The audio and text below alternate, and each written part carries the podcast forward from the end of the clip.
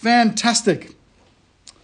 Okay, so I have um, I've worked too much this week, and I prepared a message on the Sabbath, like a message about the Sabbath, and I worked so much that last night I was like, I can't preach a message about the Sabbath. I have busted my butt all week long and not had any Sabbath at all. I've not had a break. The idea of the Sabbath is it's like, like when they came out of uh, Egypt, um, when Moses is you know, kind of given them the rules and all that. And later on, when he's explaining, he's like, when you came out of Egypt, you, you're not slaves anymore. So you can have a day off.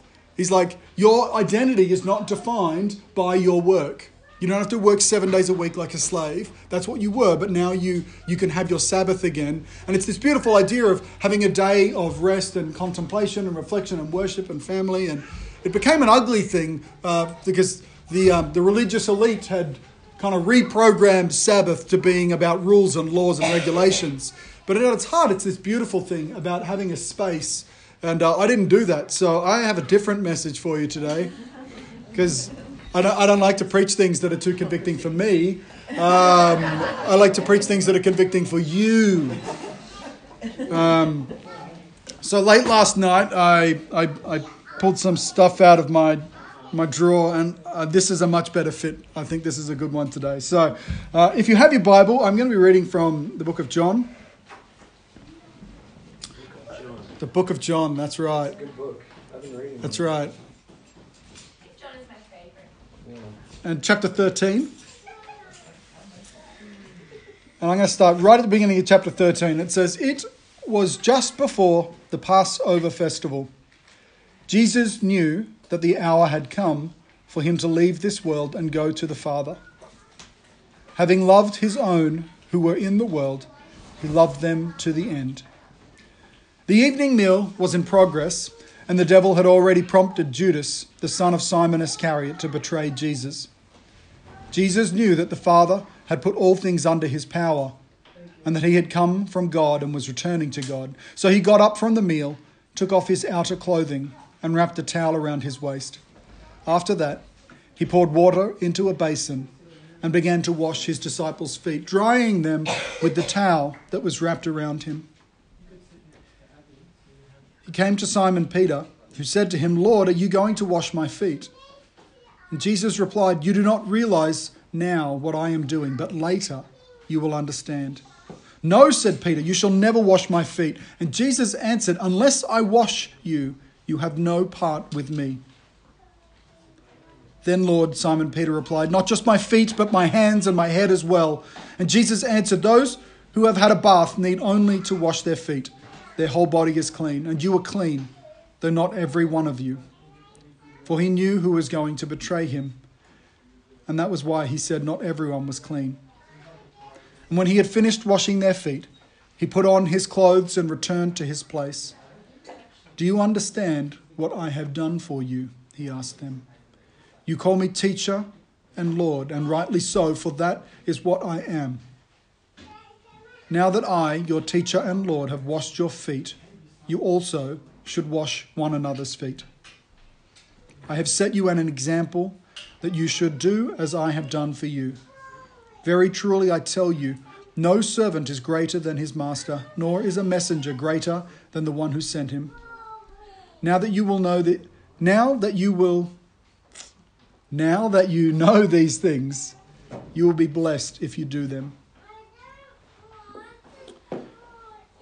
So the uh, this is what we we know as the Last Supper, uh, and it's a special supper for Jesus. It's it's special because it's a Passover supper. So it's in the Jewish calendar. It is a special meal, but it's special because um, because it is Jesus' Last Supper, and this is a, a story that is recorded um, across the Gospels. But in the book of John here, we have this extra story about where Jesus washes feet.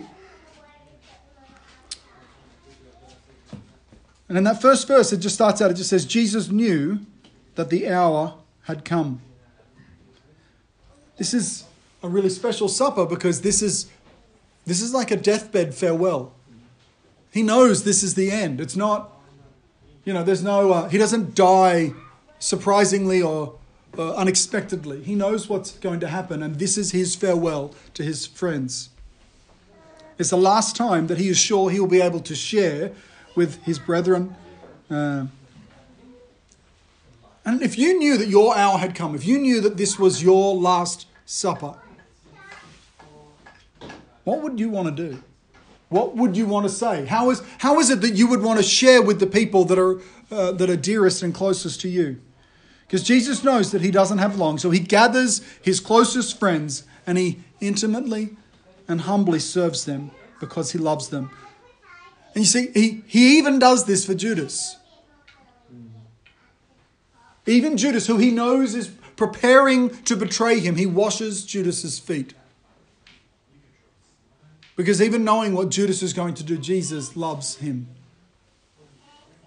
And after that, he poured water into a basin and began to wash his disciples' feet, drying them with a towel that was wrapped around him. Now, I, I have spoken from this passage numerous times, and, and every time I try to find a relevant modern day kind of uh, parallel to this story. And it's it's difficult to find because like other people when I, I read commentaries and things like that, uh, some people say things like, well, washing feet is like cleaning someone's toilet. Uh, or you know like or it's a, a, gesture when you you know when you arrive and the host because like in their culture it's a normal thing right like you arrive and the host there is a, a servant or a, a, woman or someone i don't know who, who washes your feet it's just a normal so maybe it's like when i make coffee for people when they come into my home like i like we bought the coffee machine like i like coffee but I bought a nice coffee machine because I wanted people to be in my home. I wanted them to feel more welcome. I wanted them to feel loved and honored. Maybe washing feet is like making people coffee. But none of these parallels really work because normally it's a, uh, a person who is lower in the social order who does the washing of feet. And it's just a, a thing that is done, it's not an intimate thing. But when Jesus does this, this is a profoundly, shockingly intimate thing. When Jesus washes his disciples' feet, it is the, the, the touch and, the, uh, and what it means, and knowing that it's his last moment with them, it, it takes on a whole nother value.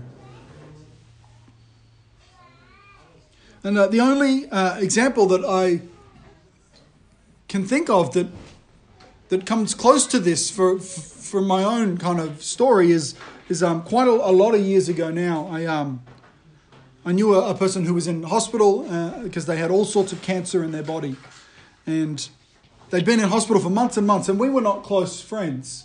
Uh, so I didn't know that they were in hospital, and they'd been in hospital before with cancer, and then they'd come out, and then they were back in hospital again, and uh, but they'd broken their hip, and they were bedridden and gaunt, and didn't really know what was going to happen. Um, and because they were bedridden and gaunt and had broken their hip, their, their body had atrophied and their legs and feet and hands, and it was, it was, um, it was really terrible. And, and I went to visit him, and because he'd been there for so long, uh, and I, have heard other people have this share of this as well. If you have a prolonged illness, at the beginning of that, people are very sympathetic and they'll make you a meal, they'll come visit, whatever. But after a long period of time, six, seven, eight months longer, people start to be more and more uncomfortable with coming around, or they, or especially if you have a mental health or immune kind of thing, people think it doesn't really exist anymore. Like, you know, like, because they can't see it. But, you know, like, so he'd been in this hospital and the number of people that were coming to visit had got smaller and smaller and smaller. He was sick and he was lonely. And, uh, and when I found out, I went in and, and started to visit him and just felt really compelled to be with him no matter how this situation worked out. And um, when I was in there one day, a specialist was there and they were saying, you know, you really need um, to massage your legs and feet if you're ever going to be able to stand again because the, the length of the muscles and things, he, he couldn't stand. He hadn't physically stood um, for six months. So as I started to visit him uh, uh, quite regularly during the week, um, I started to massage his feet. And like it's a weird thing. Like men don't really do touch. Like in our culture, we have this this touch taboo between men. Uh, like it's not masculine or it's somehow um, you know like an expression of your sexuality if you if you touch another man or you know like so we don't do intimacy well. We do like manly bro hugs where we punch each other on the back and you know like because we we need that. We crave that. And it's natural for us to desire the connection that comes in um, with peers and friends but it is unusual. And so massaging this guy's feet getting like cream out to massage literally his decrepit feet is a weird thing. And it took a while for us to break through the the um, the awkwardness of that because it isn't customary for one man to massage another man's feet. Like that's weird.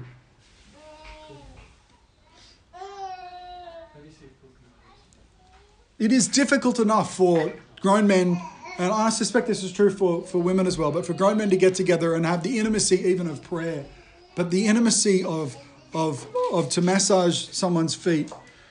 Um, to break down those barriers and to just say, No, this is why I'm here. I'm here to serve you. Is an act of intimacy um, that was very difficult and awkward and profoundly beautiful. Uh, and as we persisted through that, eventually he stood for the first time in six months. Um, it was strange and, and beautiful. And we were not close before then, and we're not close friends now. But for that period of time, um, I was able to serve him in a physical, intimate, beautiful way. And he, uh, he ultimately did recover and can walk again now, and, and that's really uh, wonderful. But it's a, that act of physical touch is intimate and beautiful. So imagine that you have been diagnosed with a terminal illness and this is your last meal with your family and friends. You don't, you don't say, I'm going to clean your toilet to express love to you. You know, that's what I mean. Like the disgusting job is not the way that you that you share the deepest part of your intimacy and soul and say, I love you. It's just a task. So Jesus is not saying, as I have now done this for you, go therefore and wash each other's dishes. He's saying, As I have loved intimately and given of my life and my time and my heart, as I've been vulnerable, as I've been compassionate and kind, as I've had mercy, as I have served, as I have loved you, go and love others. And it is far, far more than, than simply doing stuff for each other. And there are times when even us as a community, like we joked before, like, oh, we had some spare time, so turn to the person next to you and talk to them. That's not intimacy. Being a welcoming person in a church that welcomes a new person and then never talks to them ever again, that's it's very welcoming, but it's not the same as saying uh, knowing them and connecting with them. And I'll encourage you when we're here, when we're a mission heart, like let's not clump together. Let's get to know one another. Let's serve one another. Let's do as Jesus did.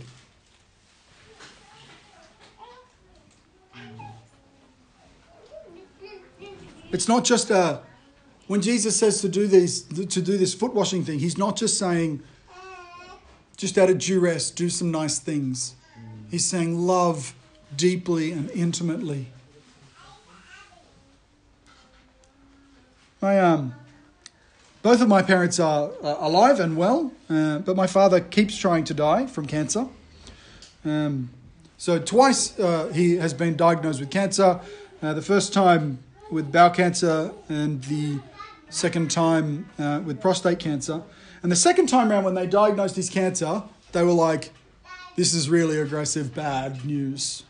Uh, and it was when he was turning 60. And my whole family, we all gathered at a, at a park, and all my extended family, we all came together to celebrate his 60th birthday. And, um, and we shared a meal together, and we sat uh, in the grass with one another.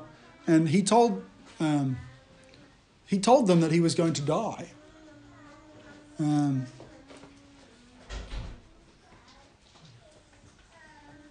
Having loved his own who were in the world, he loved them to the end.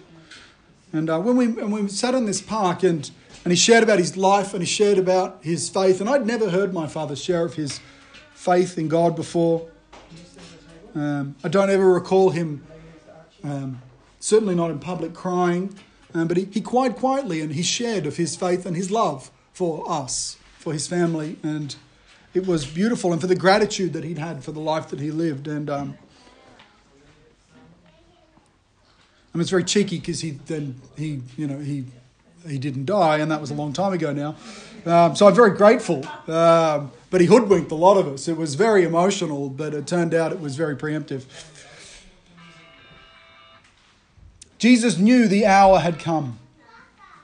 See, the end, he knew the hour had come. This was the moment where he would, he would share for the last time with his friends. So he had some beautiful and simple things he wanted to share with them that he loved them, that he accepted them, even Judas. And he wanted to be one with them. As he and the Father are one, he wanted to be one with them. He wanted them to understand that fellowship.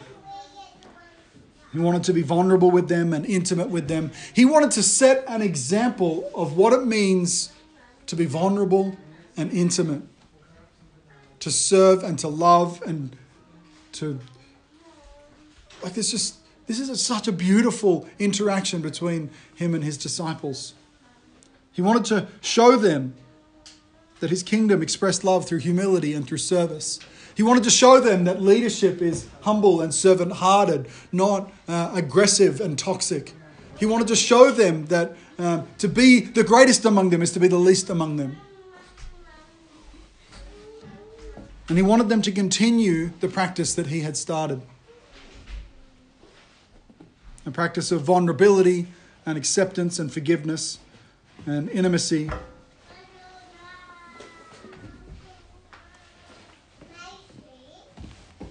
of oneness and humility and servanthood. Jesus knew the hour had come, and all he wanted to do was to serve his friends and to hold them and pour his compassion and blessing and forgiveness upon them. Unless I wash your feet, you have no part with me.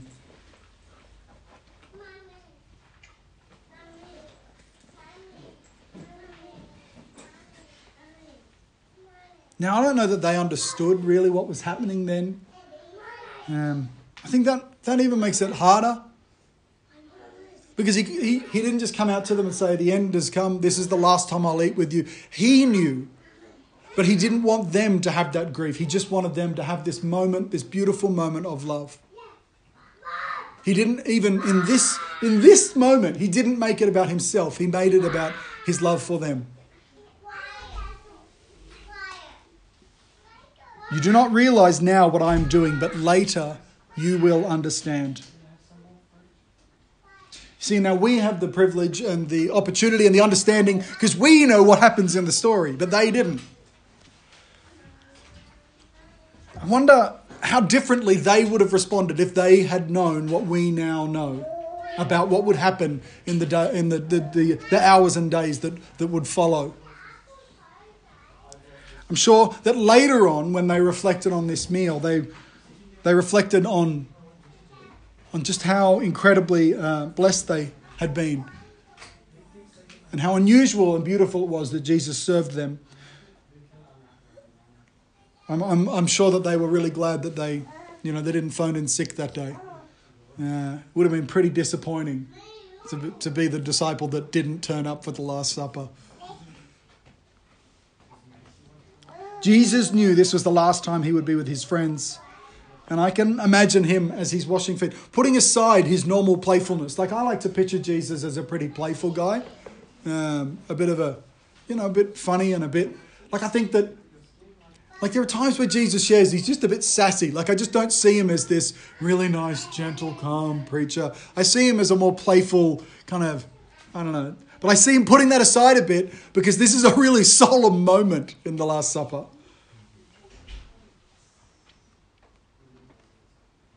It's tender. And after that, he poured water into a basin and began to wash his disciples' feet, drying them with the towel that was wrapped around him. Now that I, your Lord and teacher, have washed your feet, you also should wash one another's feet. I have set you an example that you should do as I have done for you. Now, he's not saying every time you get together, wash each other's feet. He's saying serve, but not just in ways that are um, trivial, but in ways that are intimate and vulnerable and beautiful and costly and compassionate and kind. You know what I mean? Like I can I can do a favor for someone, or I can help someone even when I'm really angry with them. But to to wash their feet, there's no chance that if I've misbehaved that Jess is going to wash my feet. Like if I'm if I'm being a huge ass, there's just no way. Jesus is saying, be related to one another in such a way that this intimacy is, is normal, acceptable, and, and, and beautiful. I have set an example that you should do as I have done for you. Now, the Last Supper, obviously, in, in, in, the account from John, he records the washing of feet, but in, in the other stories we have of the Last Supper, they, they share a meal together. Uh, and when we have communion here, um, in our nice new glass communion cups, um, I w- was told with very strong words that buying more plastic cups would not be good for the environment. So we have uh, nice glass cups now. And as I've been talking quite a lot about the Anabaptists, and I continue, I hope to continue to do that. But one of the things that the Anabaptists believed about communion is that it was the sign of a covenant. Uh, so, like all through Scripture, you have covenants, and then there is a sign of that covenant. So, like with Noah uh, and, and God saying, you know, the world will not be destroyed uh, by a flood like this again, and then there was a rainbow, it was a sign of the covenant. Or the promises that God made with Abraham, and then circumcision was a sign of the covenant. Or so we have these covenants, and then we have a new covenant in Jesus, and He speaks of this new covenant when He breaks the bread and and and um, and, and brings the cup of of wine, and the Anabaptists said, well, this is the sign of the covenant is communion. Uh, but you see, in a covenant, the way that that normally works is you both covenant to something. So it's a promise to one another. So they had this idea that, that the communion fellowship was about believers coming together and saying, Yes, we will do as you have called us to do. So it wasn't just saying, I feel forgiven. It was a commitment to then go and be as Christ was, as Christ is. It was a, and it was something that you did communally, you did collectively, because those were the people who you covenant together with to serve one another and to serve your communities. And so when we have communion together, it's a way to rededicate those vows. It's a way for us to remember that we are forgiven and that Jesus uh, loves us and dies uh, to take away the consequence of sin, to, to deal with death once and for all. But also, it's part of that covenant is for us to say, and we will serve. And we will love, and we will be intimate, and we will wash one another's feet, and we will go and uh, love as Jesus loved.